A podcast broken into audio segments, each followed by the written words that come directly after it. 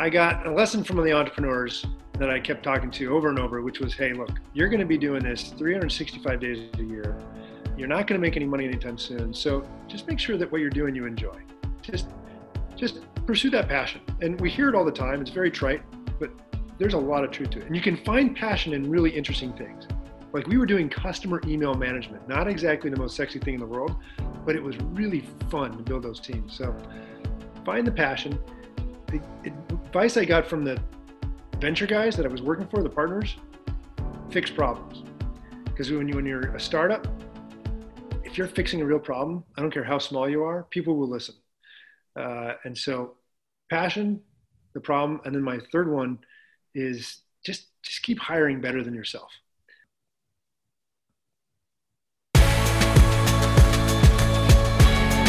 Welcome to the Driving Force podcast, everyone. I'm your host, Chase Rosa, a former private equity analyst, now exploring human performance through podcasting, coaching, jujitsu, and endurance athletics. This podcast will feature conversations with uniquely driven and authentic individuals across sports, business, and wellness who continue to achieve great things in their respective fields. By presenting their stories, uncensored and uncut, I hope to inspire you to take a step back, look within, and evaluate your path and journey. Today's guest is Mark Gainey. Mark is the co founder and chairman of Strava, the leading social platform for athletes. Mark grew up in Reno, Nevada, and was slated to run cross country for Harvard. However, after being sidelined by an injury, he then got recruited to join the crew team, where he would meet his Strava co founder, Michael Horvath. It would be many years before they would start Strava, and Mark's first job after graduating college was at the growth equity firm TA Associates. While at TA, Mark spent nearly five years talking with entrepreneurs and learning about their businesses. He wanted to be on the other side of the table. And so, Mark and Michael reconvened in the mid 90s and began brainstorming a business that would eventually become Kana Communications, an email management software company. Kana became wildly successful, and Mark left the company after four years. After several years of advisory type work, Mark was itching to start something again and thought back to the idea he had of somehow recreating the team like atmosphere he experienced on the Harvard crew team. He then reached back out to Michael Horvath, and they began creating what would become Strava. In this interview, we discussed Mark's time growing up in Reno, Nevada, his experience on the Harvard crew team, his time talking with entrepreneurs at TA, Kana Communications, and of course, Strava. And so, without further ado, my interview with Mark Gainey. Good. So let's start this off the beginning here. Where did you grow up? Uh, I grew up in Reno, Nevada. Yeah, grew up okay. in the high high desert. Uh, you know, about five thousand feet up there against the Sierra Nevadas. So it's actually a pretty great place to grow up as a kid. Yeah. Did you play a lot of sports growing up? Yeah, you spend a lot of time outdoors when you grow up in a place like that. So I was uh, a big soccer player. That was kind of what you did growing up. Uh, you know, I had a couple seasons, and then, uh, gosh, starting in first grade, you know, the PE every Wednesday afternoon in the winter was to take us up to the ski resort. So you know, learn how to ski, and uh, that was that was big. That was kind of my winter thing. Um, and then ultimately, as I got older, I kind of moved into cross country, and that's cross country and track was really my sports in high school, and and so forth. So always moving, uh, always some kind of endurance thing, always just kind of keeping the feet going, which yeah, a lot of fun. Yeah, that's great. And what like was that active lifestyle something that was encouraged encouraged by your parents too while you were growing up? You know, I, I think it was yes. Uh, it, I mean, my dad's a physician. My mom was was at home caring for three kids, and it's not like either of them were were big, huge sports folks themselves. They kind of had busy lives, but I think they just, you know, you got to keep the after school programs going, and as long as they're moving, they're out of trouble. Uh, you know, that was probably the main thing. And then, yeah, yeah, I just had an affinity for it. I just, I love, um, love to compete and love games, and uh, yeah, just kind of naturally fell into it. Yeah, Plus, you're in a great. It sounds like you're just in a great environment too, where it was appealing to be outside and do all those activities. You know, it's true. It, people joke about Reno all the time. I used to get, uh, uh, particularly when I went off to college, because I was there on the East Coast there at Harvard, and you know, people people live in Reno. I mean, you just got that all the time. But yeah, you know, it was fantastic because you have this, uh, you know, dry climate, five thousand feet. uh, tons of trails. You know, Tahoe is literally 30 minutes away. So the summer, yeah. my, all my summer jobs were in Lake Tahoe. Uh, in the winter, you know, when I got old enough, I was a ski instructor at the local resort. So it's a it's a pretty good life. People who figured it out, it's uh, there are still days I wish I was back there. But uh, yeah, yeah, life takes its other turns. Yeah, yeah, no, definitely. Would you say that you're like a natural or born entrepreneur? Like, were you the kid who was always starting lemonade stands or had a journal of business ideas when you were growing up? Uh, no. Well, I mean, I've got funny stories. There's definitely there's definitely been sort of an entrepreneurial thread. Um, I don't know if it was naturally born or just like stubborn persistence, but uh, I mean, as a kid, it wasn't like the um, I didn't have like the, the lawn business and things, but uh, by the time I was in college, there was there was definitely that entrepreneurial bent. We had a great. Uh, I remember one season when I was injured and kind of looking for something to do, and a good friend of mine named Chris Moore. Uh, we ended up putting together a concessions business where we figured out that if you were the main sports like you know the football and so forth, professional concessionaires came in there, but for all the non-mainstream stuff, right?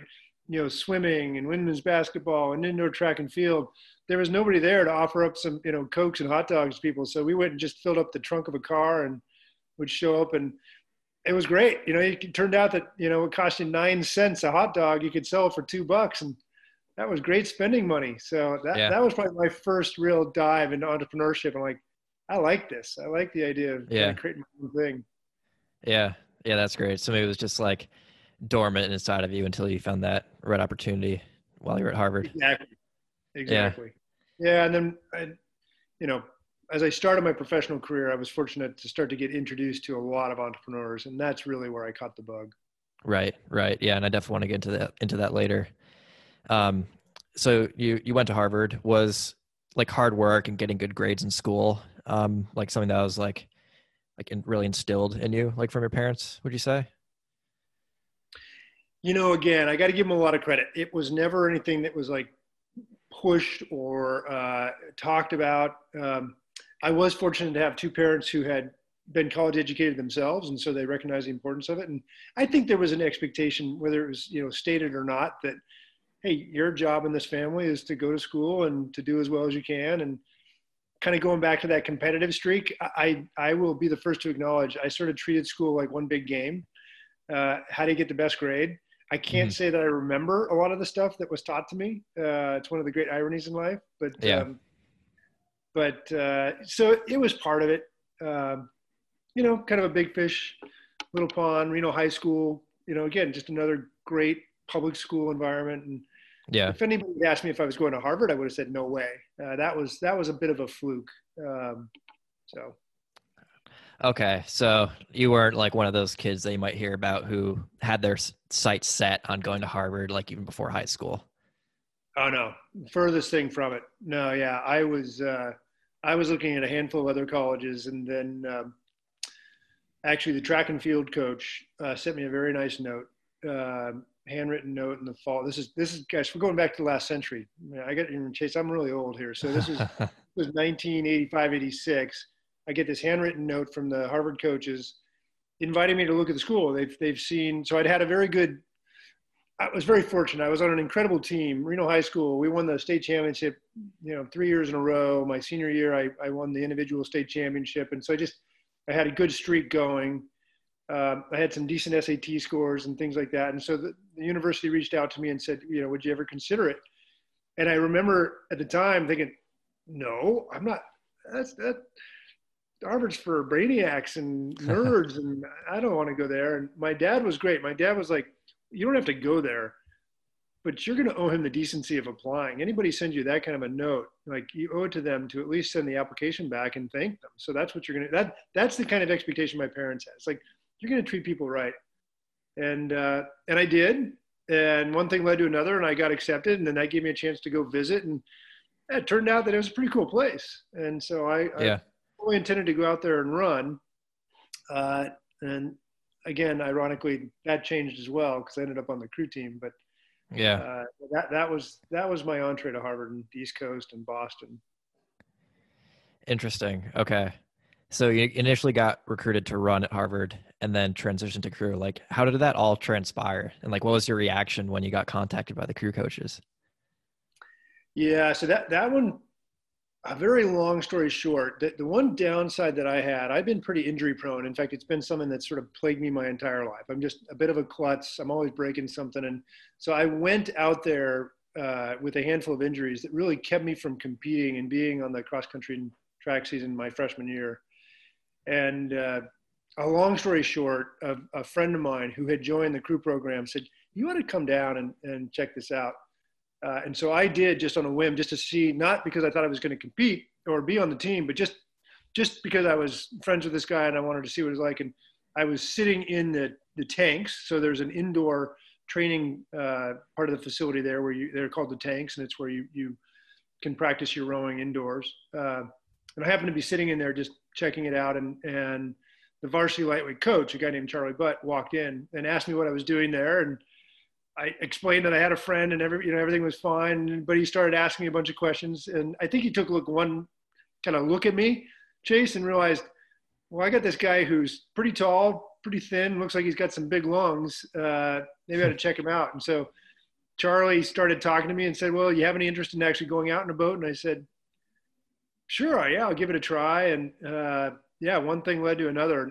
I mean, I was hooked. I, I mean that that crew program and that experience absolutely defined the next really three years of my life at Harvard. It, it's it. I should have a degree that says crew because that's where I spent all my time was in that boathouse. Uh, it was yeah. just fantastic. Yeah. So you never rowed before then? No, no, I never held an oar in my life. There's not a lot of rowing in Reno, Nevada. So uh, yeah. no. and that's the, you know, at least back then. I think it's gotten much more competitive uh, nowadays. But back in the, again, this is the mid '80s, you know, early '90s. The coaches were pretty clever. You know, they they would recruit from the other athletic programs, and then their thinking was, look, if we've got raw talent, we can teach them how to row. Uh, in fact, they don't have any bad habits. So no, they brought us into the program, and it was trial by fire. Mm-hmm. Uh, I definitely put my oar into the back of a few rowers um, uh, unintentionally, you know, as I learned how to row. But uh, right, you, know, you pick it up quick, and it's it's a special sport. It's a unique sport because it's you spend a lot of hours, a lot of months training for a six minute race, uh, and you learn that you're only as good as your teammates. Like it's it's all about it's it's perfection of teamwork right there because when you get it right there's nothing better than what we call swing which is just the movement of the boat and when that boat is synchronized and all the rowers are in cadence correctly it's just a really powerful feeling it's it's there's nothing better yeah yeah you really do have to be kind of in really in sync and it's kind of at least for me it's it seems like easier to to kind of wrap my head around like how everyone's kind of working together in that boat to keep the whole team in sync versus maybe like other sports like basketball or like football. Maybe it's like a little less intuitive, if that makes sense. That's right. Yeah. Yeah. Yeah, mm-hmm. no, and, and we spend a lot of time just doing our individual training, right? Like any sport, you spend a lot. Of, we spend a lot of time on ergs or running or weightlifting or all this stuff. But yeah, you get into that boat and it's there's a it's a dance that you're doing with everybody else. Yeah, yeah, for sure. It's interesting. And so, what are the biggest takeaways or lessons learned from doing crew that you've been able to apply, like to life and business?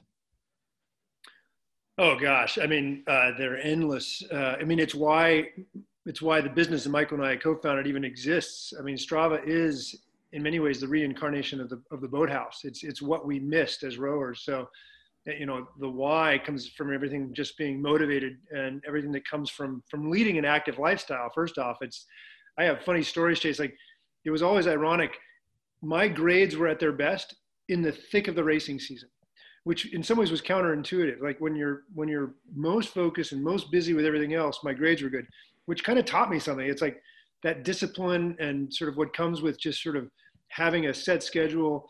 Uh, so simple things like that. We were just talking about teamwork and just sort of the, the power of like it's not about having the eight best rowers in the world all together it's about having eight actually nine because you have a coxswain.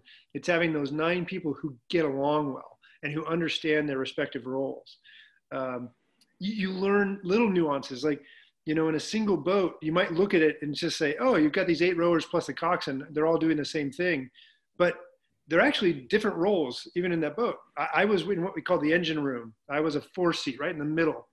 Basically, okay. I could pull really hard, but I had a horrible technique.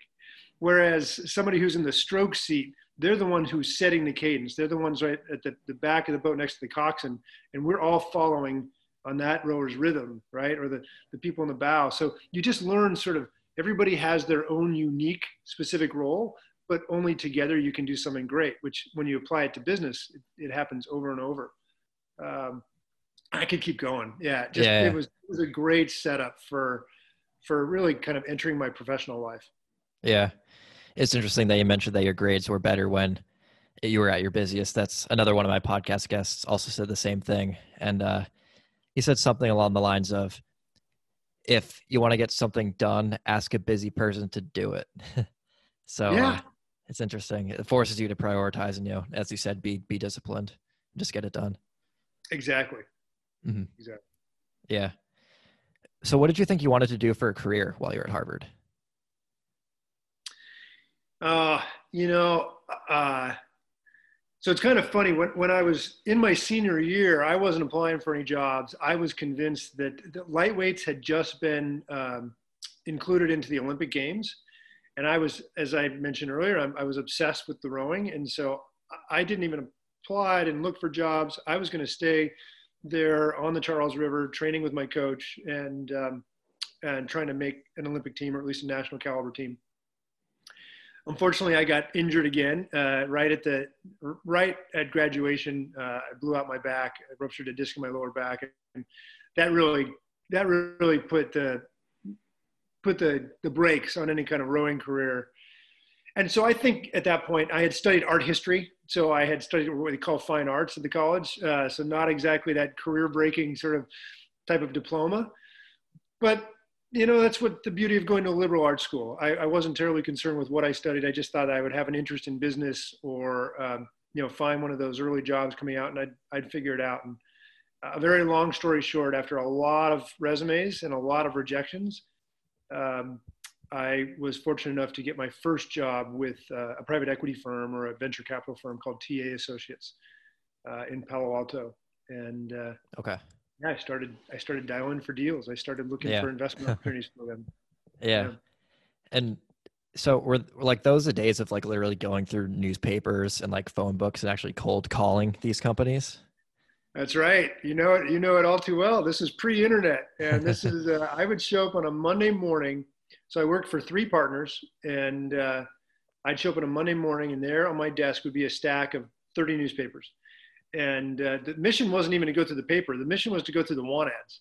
You'd go through the want ads. I'd, I'd go. You know, this was in you know Tucson, Phoenix, Denver, Seattle, uh, Chicago, and you'd have all the local papers, and you're going into want ads to figure out who's hiring and uh, we had a database of all these companies that we keep track of. And if I saw that somebody was hiring a lot of people in San Diego, I'd call them up.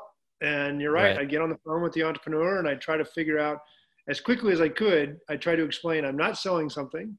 Uh, we have investment dollars that we love to put work and you know put to work in great companies and you know can you tell me about your business and that's what i got to do i got to spend i almost i did for almost five years four and a half years I just talked to entrepreneurs all day long and heard their stories and heard all the reasons that you can screw up a business. Turns out there's a lot of ways you can do it, but also kind of got the fundamentals around what makes great businesses and, and great entrepreneurs. And I caught the bug. I really, I really, I realized that I probably would never make a great investor, but man, I really wanted to go back in the game. I wanted to be mm. one of mm. the people who was building a company.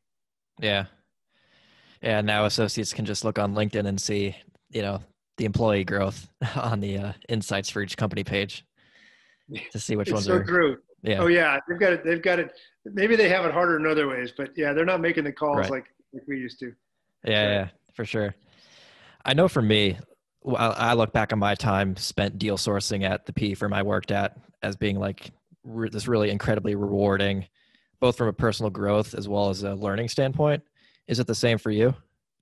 Oh yeah, yeah, on on frankly both fronts. Not only the entrepreneurs I got to speak to, where I often joke, but I mean it with some sincerity. I got paid to go to business school. I never did go get my MBA, but I was doing case studies every day. I was talking to these entrepreneurs, so that was really fulfilling as well as like the learning curve was steep.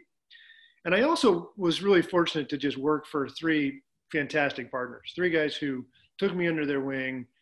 Um, you know, just highly professional, highly ethical.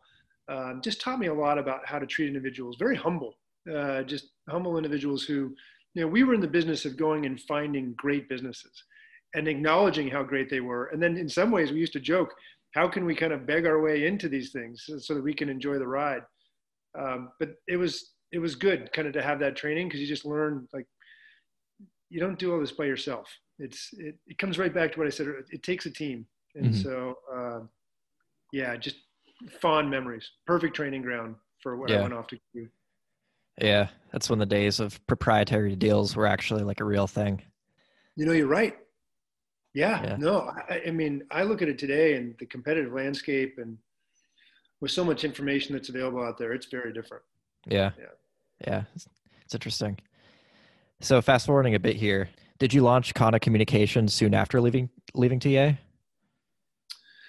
Yeah, I did. So I so I left in September of 95 with this concept that I I want to go start something. I don't know what it's going to be, but as long as I'm working here, and, and you can appreciate this, since it sounds like you had a very similar role to what I had.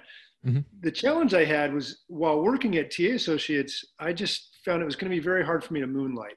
Um, I, had a job, I, and I and I felt uh, you know an ethical responsibility to do that job exceptionally well. And the only problem was it was all consuming, right? I, I would yeah. work hard, and so I didn't have any time to to pursue my own dreams. So I left without any concept for what the business was going to be. I just knew I wanted to go start something, and um, I was recently married, and so Lisa and I we kind of agreed, okay we've got enough savings if we're really careful and, and I'll take some part-time jobs and we'll do some other things. Um, we'll give ourselves two years. And if I can get something off the ground in the next two years, great. If not, Hey, I've probably got a pretty good story for a business school application or, you know, I'll go get a real job. And so that's what I did. Uh, first thing I did, Chase, before I even started my business was I found part-time work so that I could actually just continue to pay the rent. So I actually went from working at the venture capital firm to, uh, I literally went to a local running store and started selling shoes for eight bucks an hour, um, which was great in its own right. I, you know, I laugh now. One of my best friends was my manager at that store called Metrosport, and it was just a great group of guys and and and women, you know, men and women who were working there, and we we had a lot of fun together. And but the beauty of it was, I could do it for four or six hours a day, and then I just don't think about it. I can go and work on my startup. Right. And so that's what I did, and um, yeah, Kana, as you described, was sort of born out of that. Okay. Yeah, where I worked, we were actually in the same building as TA's Boston headquarters, so very familiar oh, with those right? guys. Yeah. Yeah, no, exactly. Yeah, no, we travel back there probably once a quarter, and great firm. Oh yeah, for sure. Yeah. And so maybe like provide a quick overview of what Kana did for people listening. Sure. So here's the great irony because we've got we've got the two companies, uh, Kana and Strava. So when we initially started Kana, it was supposed to be Strava. It was called Kana Sports, and we oh, were trying to launch the virtual locker room uh, circa 1995, 1996. We had this theory that, again, going back to our crew experience, Michael, who's my co-founder, so we met on the we met on the crew team uh, became the best of friends. He went off, he got his PhD in economics, became a professor at Stanford. And I was out here in Palo Alto uh, working at TA. And so now I'm trying to start something. And so I, I go to him and I'm um, trying to convince him that he should be my co-founder and, uh, and so forth. We're brainstorming ideas. And one of the things that we felt we were missing was the, the camaraderie and the, and the, the, the competition and the, the, the trash talking, everything that just happened inside that boathouse when we graduated, it disappeared. And so we had this theory that could we leverage the internet to kind of recreate that environment? Could we, could we create a virtual locker room, so to speak? So I tell this story relative to Kana because, so that's the idea. It lent itself. The good news was it, um, it, it led us to the promised land of a really great business at the time. The bad news was we were way too early. Like that idea was not going to float. We couldn't figure out a monetization model. It's going to be really hard to get people to upload activities. It just, there were a lot of problems with the idea. But in the process of pursuing it, we started talking to sports companies and we learned about this problem associated with customer email. Then again, you have to go back. This is this is 1996. This is really the beginnings of the World Wide Web, and these companies were launching their businesses for the first time. Whether you were a startup like a Pets.com or a Yahoo.com, or you were a major company like a Ford Motor Company or a Chase Manhattan Bank, you all had the same problem, which was as soon as you went online, customers started sending you emails and these companies just weren't set up to handle that they weren't they might have call centers but these call centers were not set up to, to handle asynchronous communication so mm-hmm. we in essence pivoted our business we or we evolved aggressively from let's figure out a virtual locker room to hey wait a second maybe there's a way we can solve this customer email and uh, it turned out we were just in the right place at the right time we, we found some great developers who helped us and we ended up launching this customer email uh, business that turned into more of sort of a CRM business. Okay. Uh, and, and grew rapidly from there. Yeah, we, we took that public about four years later. Wow. Four years later. Like, so like, what was your approach to on growth for Kana? Like f- four years going to, I think it might've been like over a hundred million in revenue. I read and like a thousand employees. Like that's just, that's just crazy. Yeah, it, it, it was. In some ways, it was a little too crazy. I mean, people have heard stories about kind of that that first internet boom, and and that's we were right in the thick of it. You know, we were we were selling the pixes and the axe, the picks and the axes, as they like to describe. We were we were selling the infrastructure that all these dot coms needed to launch their business, and it was a fantastic experience. So uh, on the positive side, I mean, you're right. We got to experience everything from two guys and a dog. The dog was Kana. That's actually what the, the business was named after. Was my dog. At okay. time, and, and so there was there was the two of us that launched it and four years later you're right we had 1200 employees. We had i don't know 40 something offices around the world. We were generating uh, actually a couple hundred million in revenue. We had uh, we were public on the nasdaq. And so we sort of had experience in this just hyper accelerated way all the various stages. Raising capital building out teams the competitive landscape everything that comes with developing software and customer support sort of all the functional areas um, and, and, then really the challenges of being a public company on top of then the challenge of the nuclear winter that was 2000 2001 and, and what happens when that boom became a bust. And um, uh, you're right. For me it was about a four or five year ride that i was in there. I, I did leave the company in the summer of 2000 we'd recruited a new ceo in and um, okay.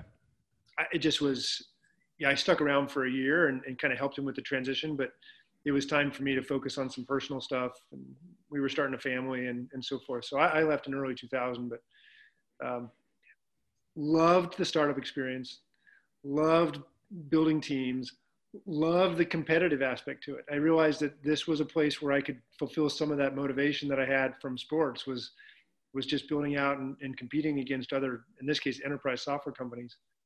Um, and you know, there were just some things I didn't didn't like. Uh, there was some unfinished business um, relative to building out a company that that Michael and I, you know, we, in, at times we wish that we'd we'd still been involved so that we could have helped it kind of get through the hard times. But you know, right.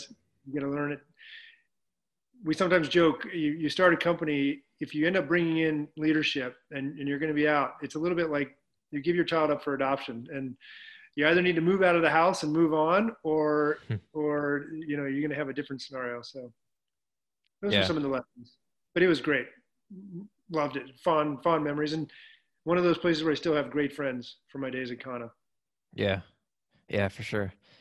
And like any other lessons learned from like building and running Kana that you've now taken with you uh, as you're building Strava? Yeah, I, you know, I will say this: there's some big differences between building software companies today versus the way we were building them back then. I mean, uh, you know, a fast turnaround development cycle back then was six to nine months, um, and you were delivering the software on a disk to all of your enterprise customers, or, or if it was consumer software, you were selling it in a store in a box, right? Whereas today, we'll do multiple releases in a single day uh, right. out on you know the platform. So there's all kinds of differences, but I think you know, Michael and I came to Strava with a couple of things. One, we wanted to get back to our roots, the, the problem that we actually were still very much passionate about, which was, again, just the importance of living an active lifestyle and and being active and being fit and, and enjoying sports and, and what that meant for all other aspects of our life. So we wanted to get back to that.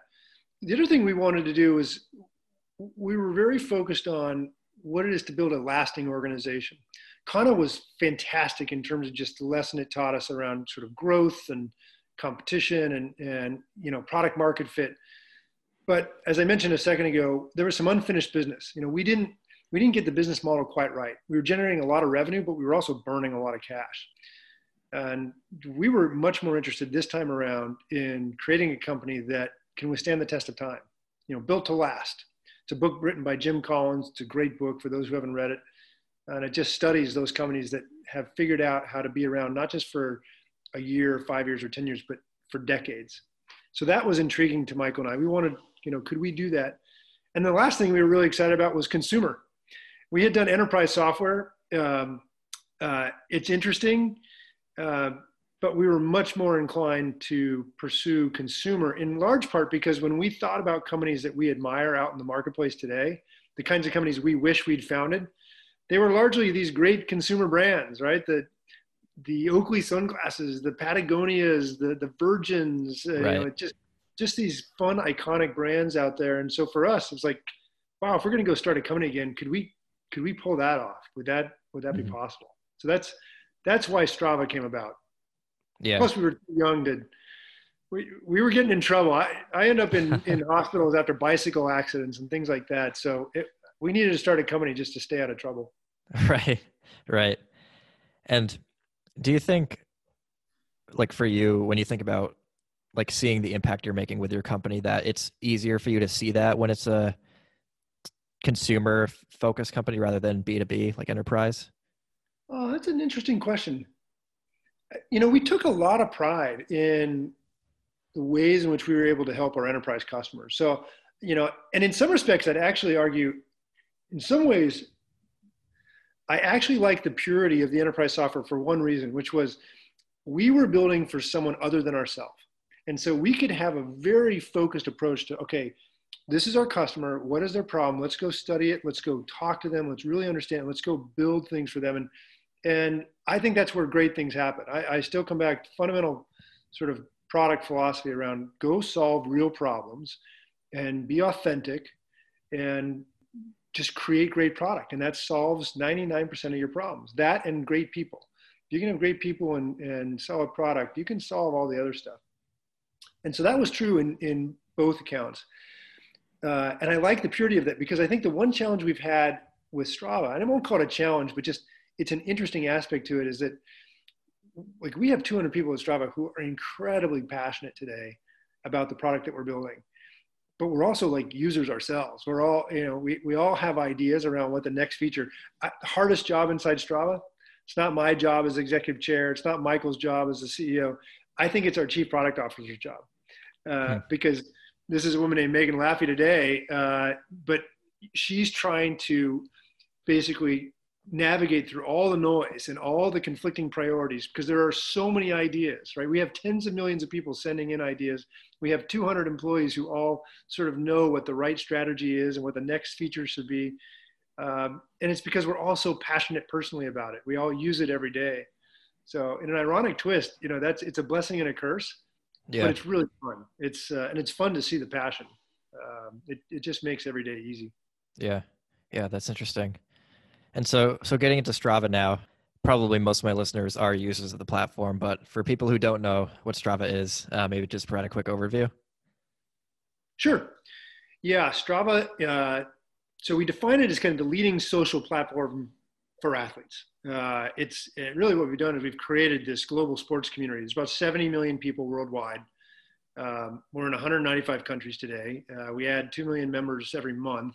Uh, and what you're doing on Strava is a couple things. You're you're basically posting your activity. So you go out for a ride or a run, however you capture that, whether that's on your iPhone or your Android or on your Apple Watch or a Garmin device, doesn't matter. We we kind of connect with everything. We try to make it as easy as possible for you to post that activity.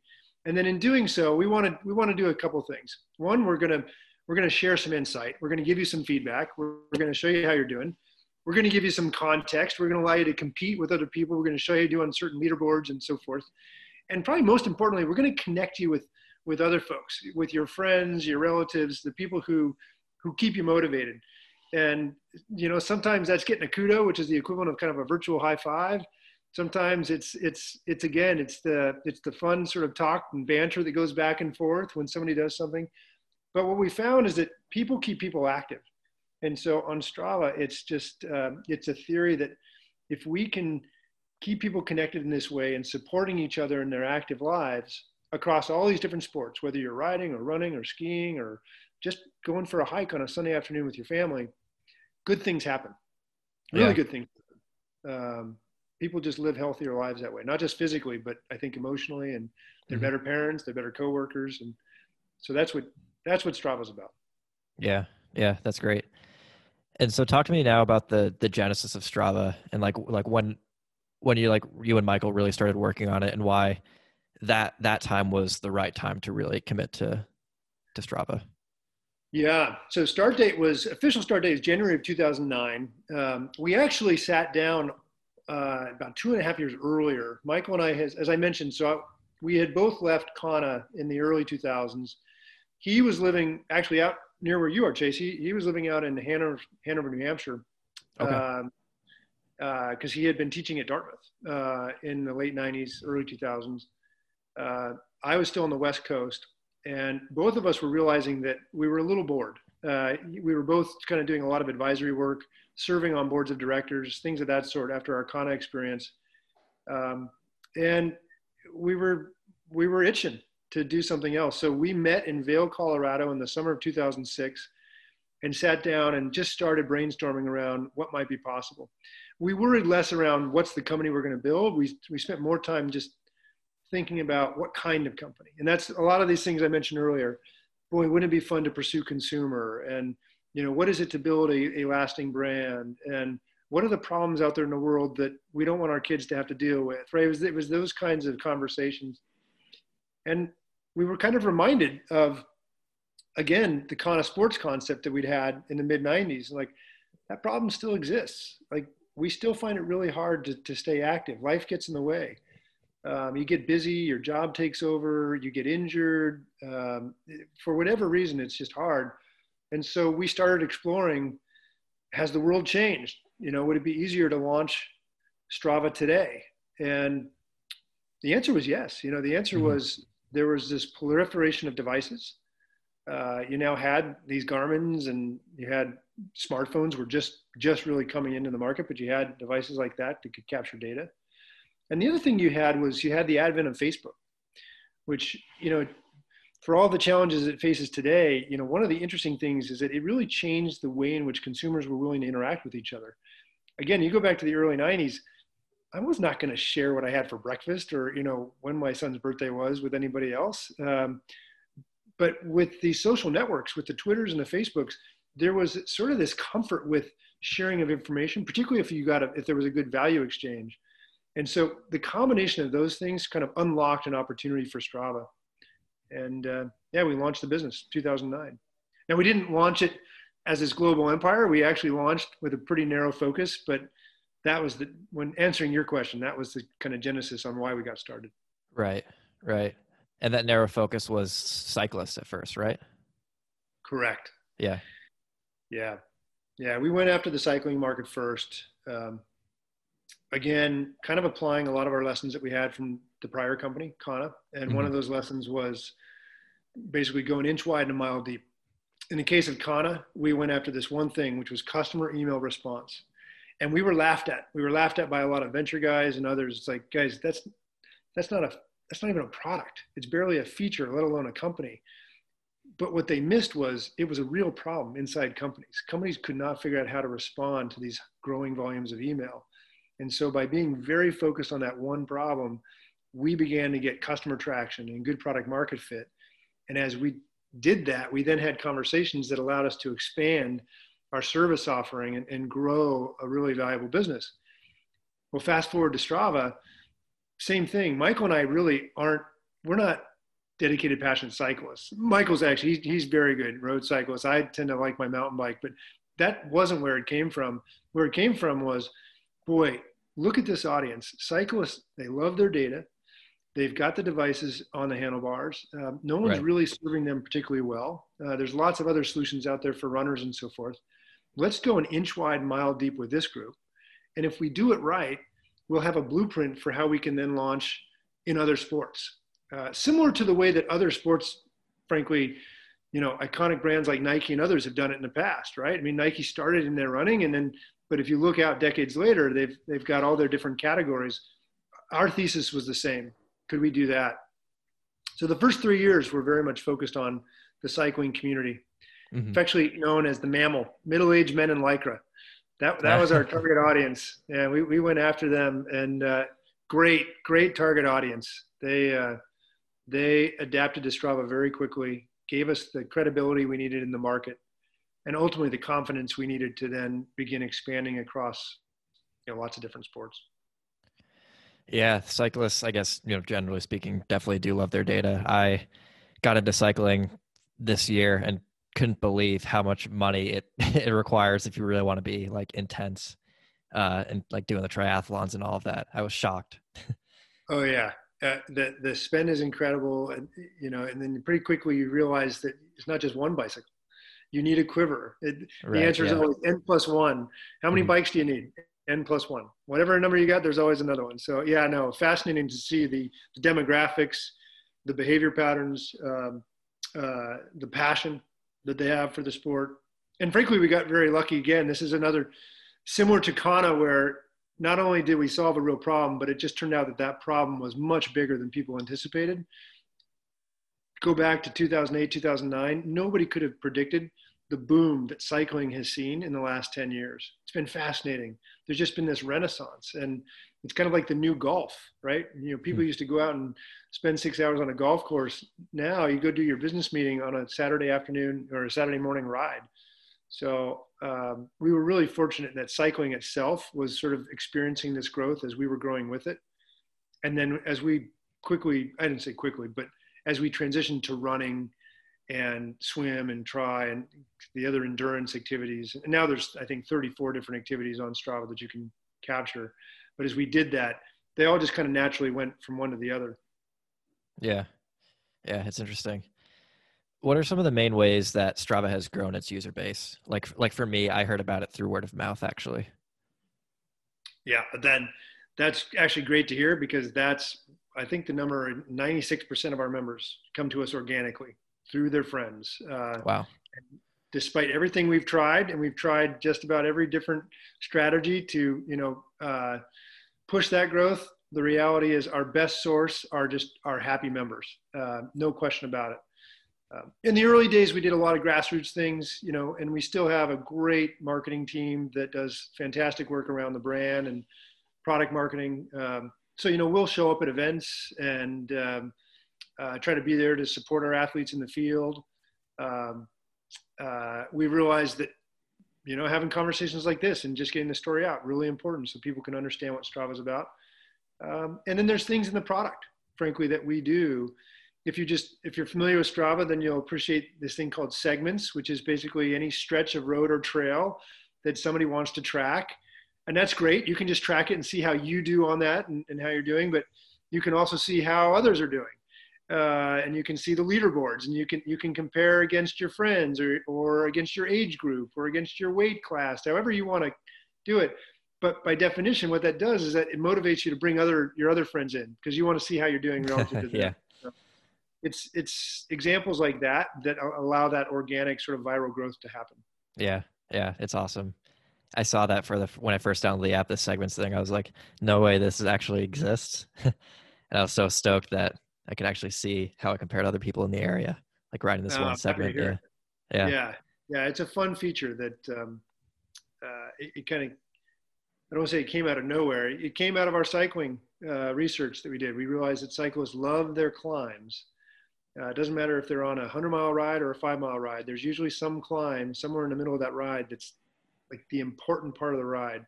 Mm-hmm. And so early on, we figured out how to capture that climb automatically and show it to them.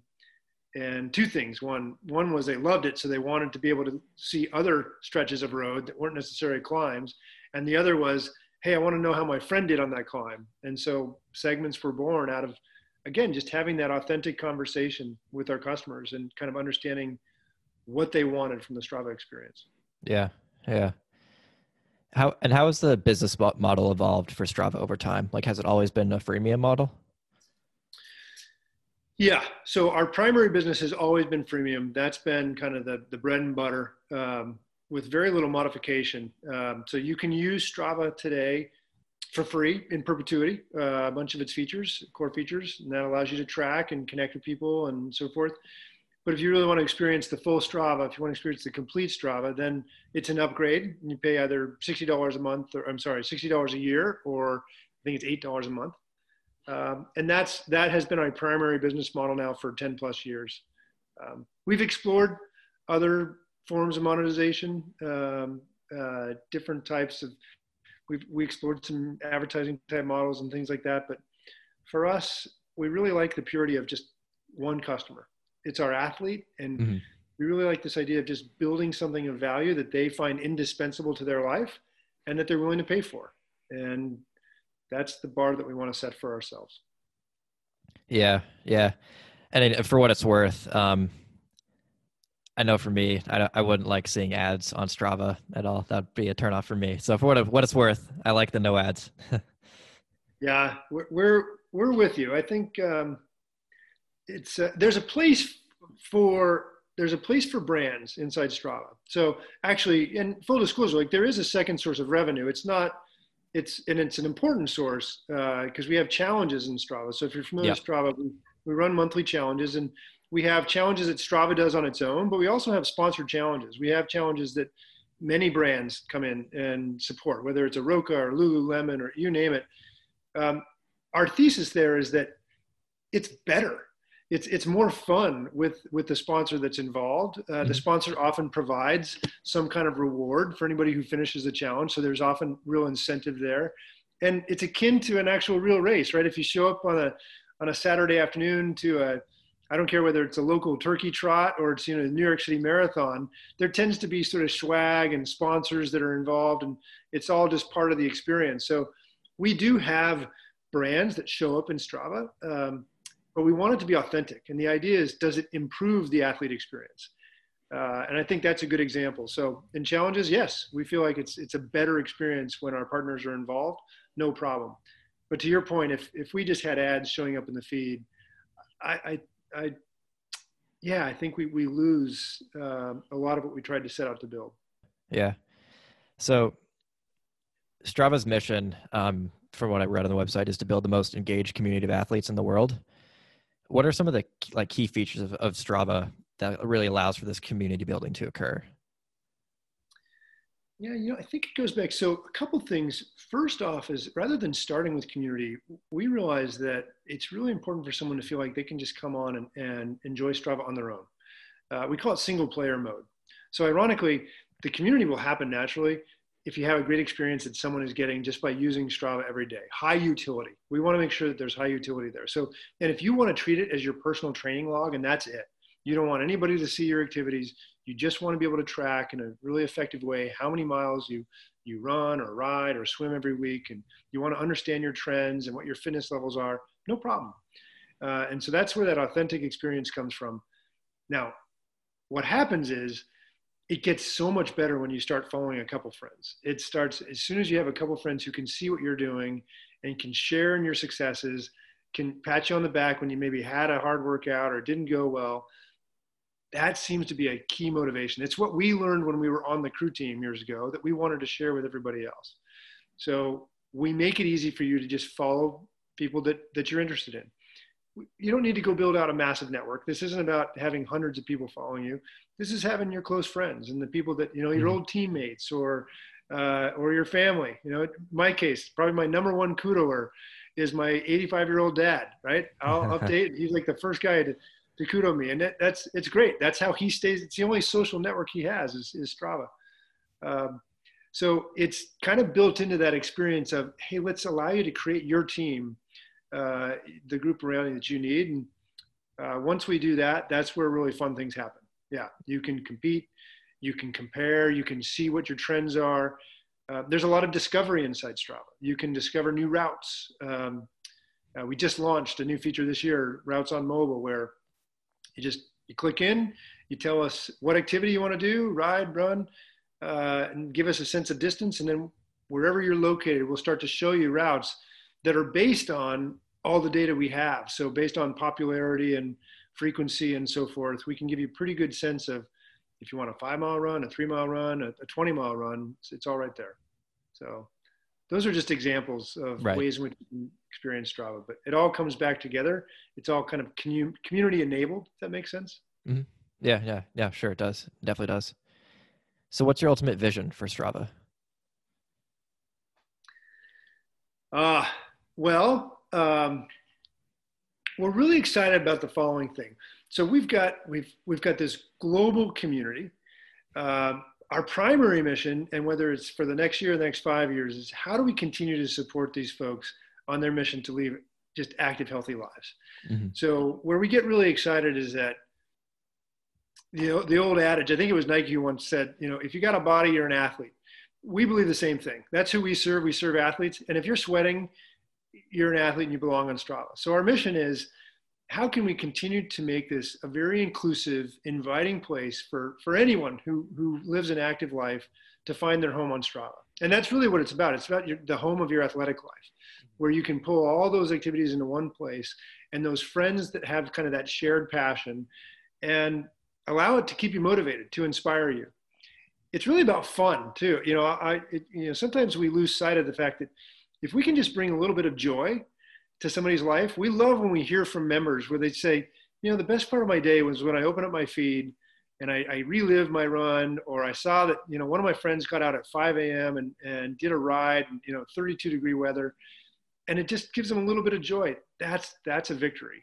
And our thesis is if we do that, Chase, there's a bunch of really great things that happen. Uh, there's a great business that we can build. Uh, right. We can support every individual can feel like they're getting supported in a really positive way. And as a community, we can start to affect change. Um, I don't know if you read it all about Strava Metro, but it's just one example of a service that now we have that is all about our community giving back because it's about using the data in these large cities to help oh, these oh, yeah. cities rethink their infrastructure and to build better pathways and better cycling uh, paths and, and pedestrian causeways and so forth using the information that strava has all the activity data to really give them the insight in terms of what's changing in their city. Mm-hmm. um, that wouldn't be possible without sort of this community that's come together that has all this information then we just make it easily accessible. Right. So, long answer to your question, but but really excited about what the community can actually do right. to society at large. Right. Yeah, that's interesting. So it's not it's not so much about having like this static vision, I guess, statement for you as it is about just continuing to build value for your customers and build, continue building that community. Yeah, I know. Our, our vision is always like we want to motivate people to achieve their personal best.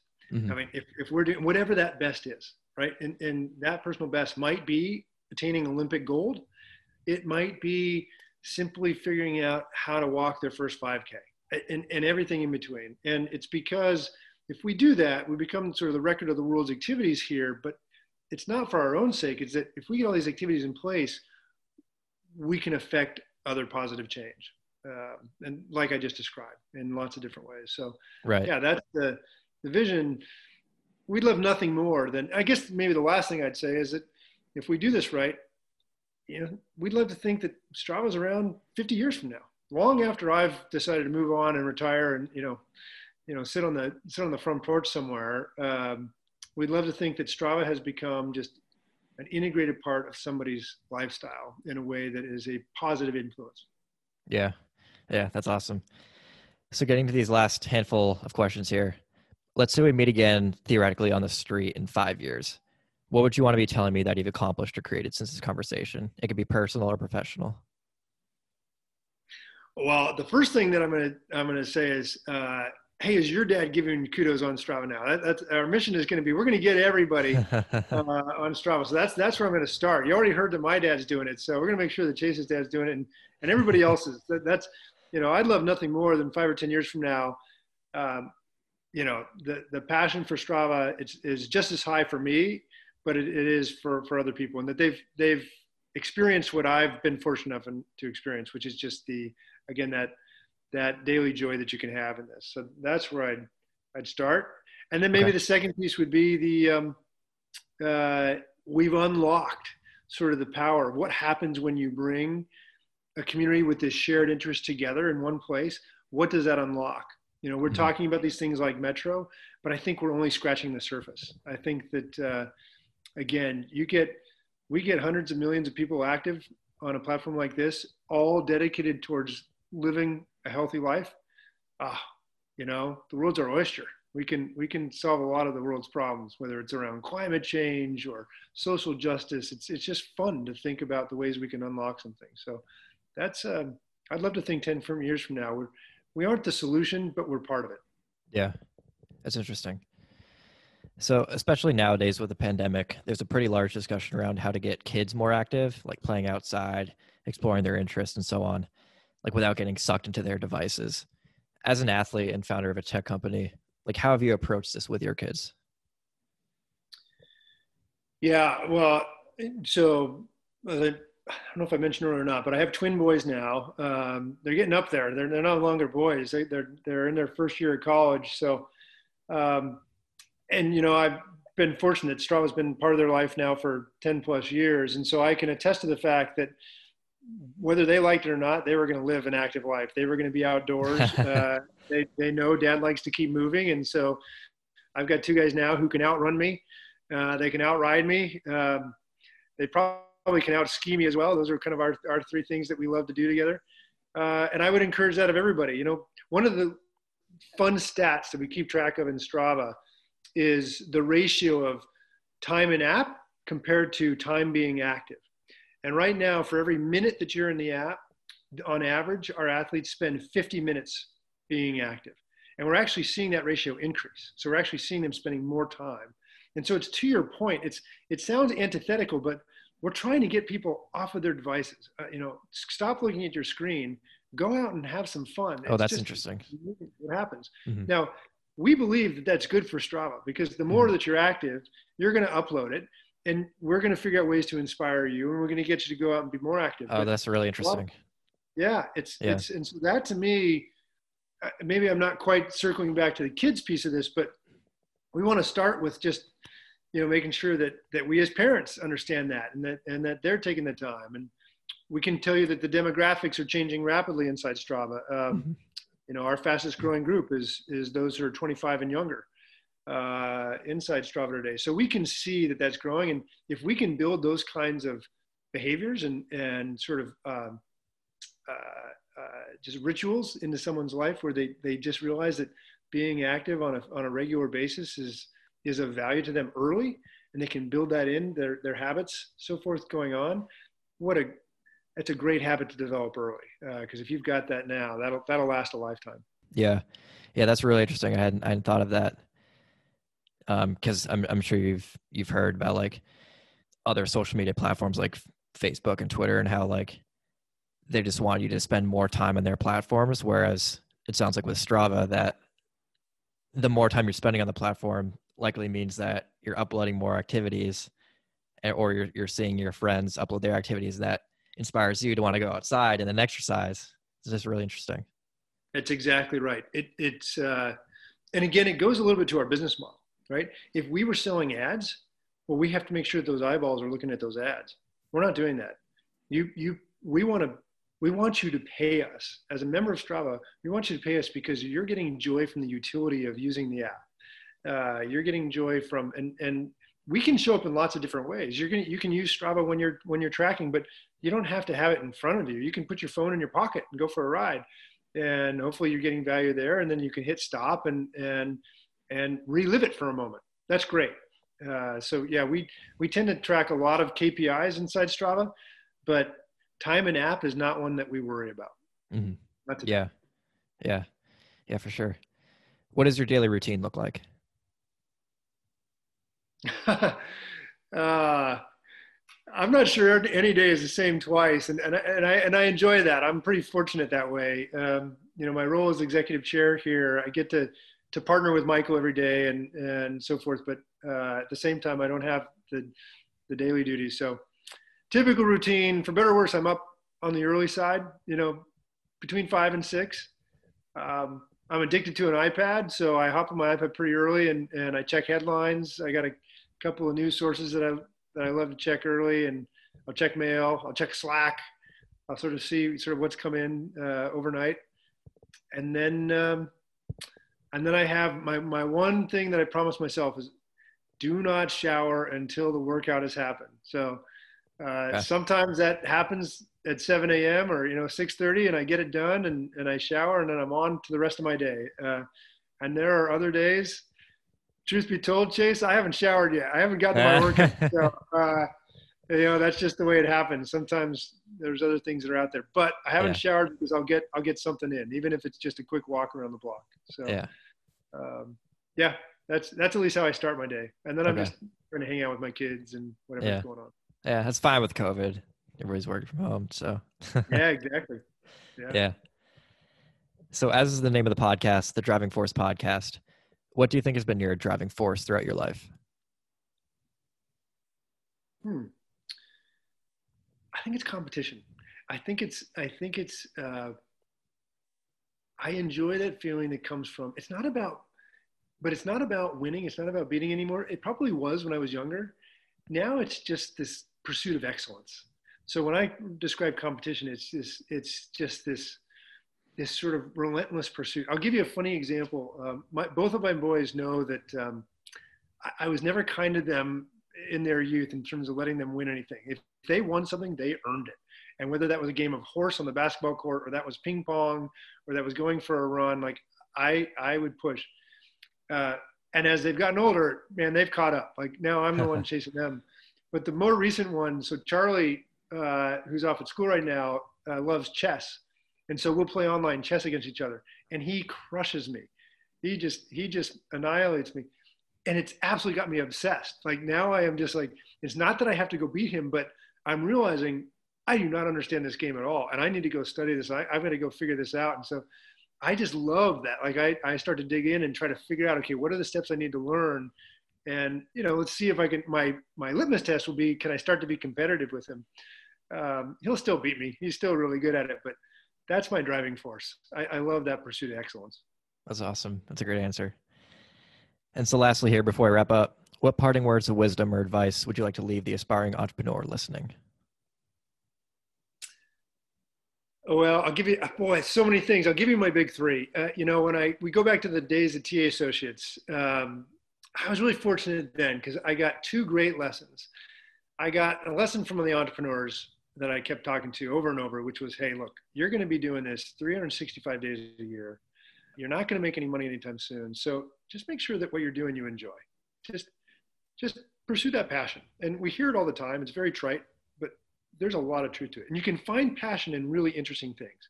Like we were doing customer email management, not exactly the most sexy thing in the world, but it was really fun to build those teams. So find the passion.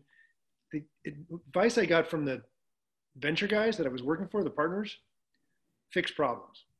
Because when, you, when you're a startup, if you're fixing a real problem, I don't care how small you are, people will listen. Uh, and so passion, the problem. And then my third one is just, just keep hiring better than yourself uh, I talk to a lot of entrepreneurs and they think that they have to go and learn like all the skills to be great marketing people and sales people. Like they, they need all these functional. It's just not true. You, you're not going to be good at any of those. I'm not, I, am not good at, at any of those functions. You do not want me running marketing at Strava. You don't want me running sales. You don't want me running engineering product. But what I believe I can be good at is just finding amazing people and inspiring them to go and, and do incredible work. And uh, that's where we're really lucky today at Strava. And that's what I would encourage any entrepreneur. Just, just go find people who are better than you um, and see if you can't get excited together to go, you know, go after something. Awesome. That's a great place to end. Mark, thanks for coming to the show. This is great. Anytime, Chase. Fun. Thanks for having me. Yeah. Where can people go if they want to, you know, download Strava or learn more? You can find Strava on any of the app stores uh, uh, with uh, Google Play or obviously uh, Apple's App Store, or just just hit www.strava.com. Awesome. And you all can also visit my website, chaserosa.com, and follow me on Instagram at chaserosa4 for updates on new episodes. Thanks to everyone who's listening, and see you next time.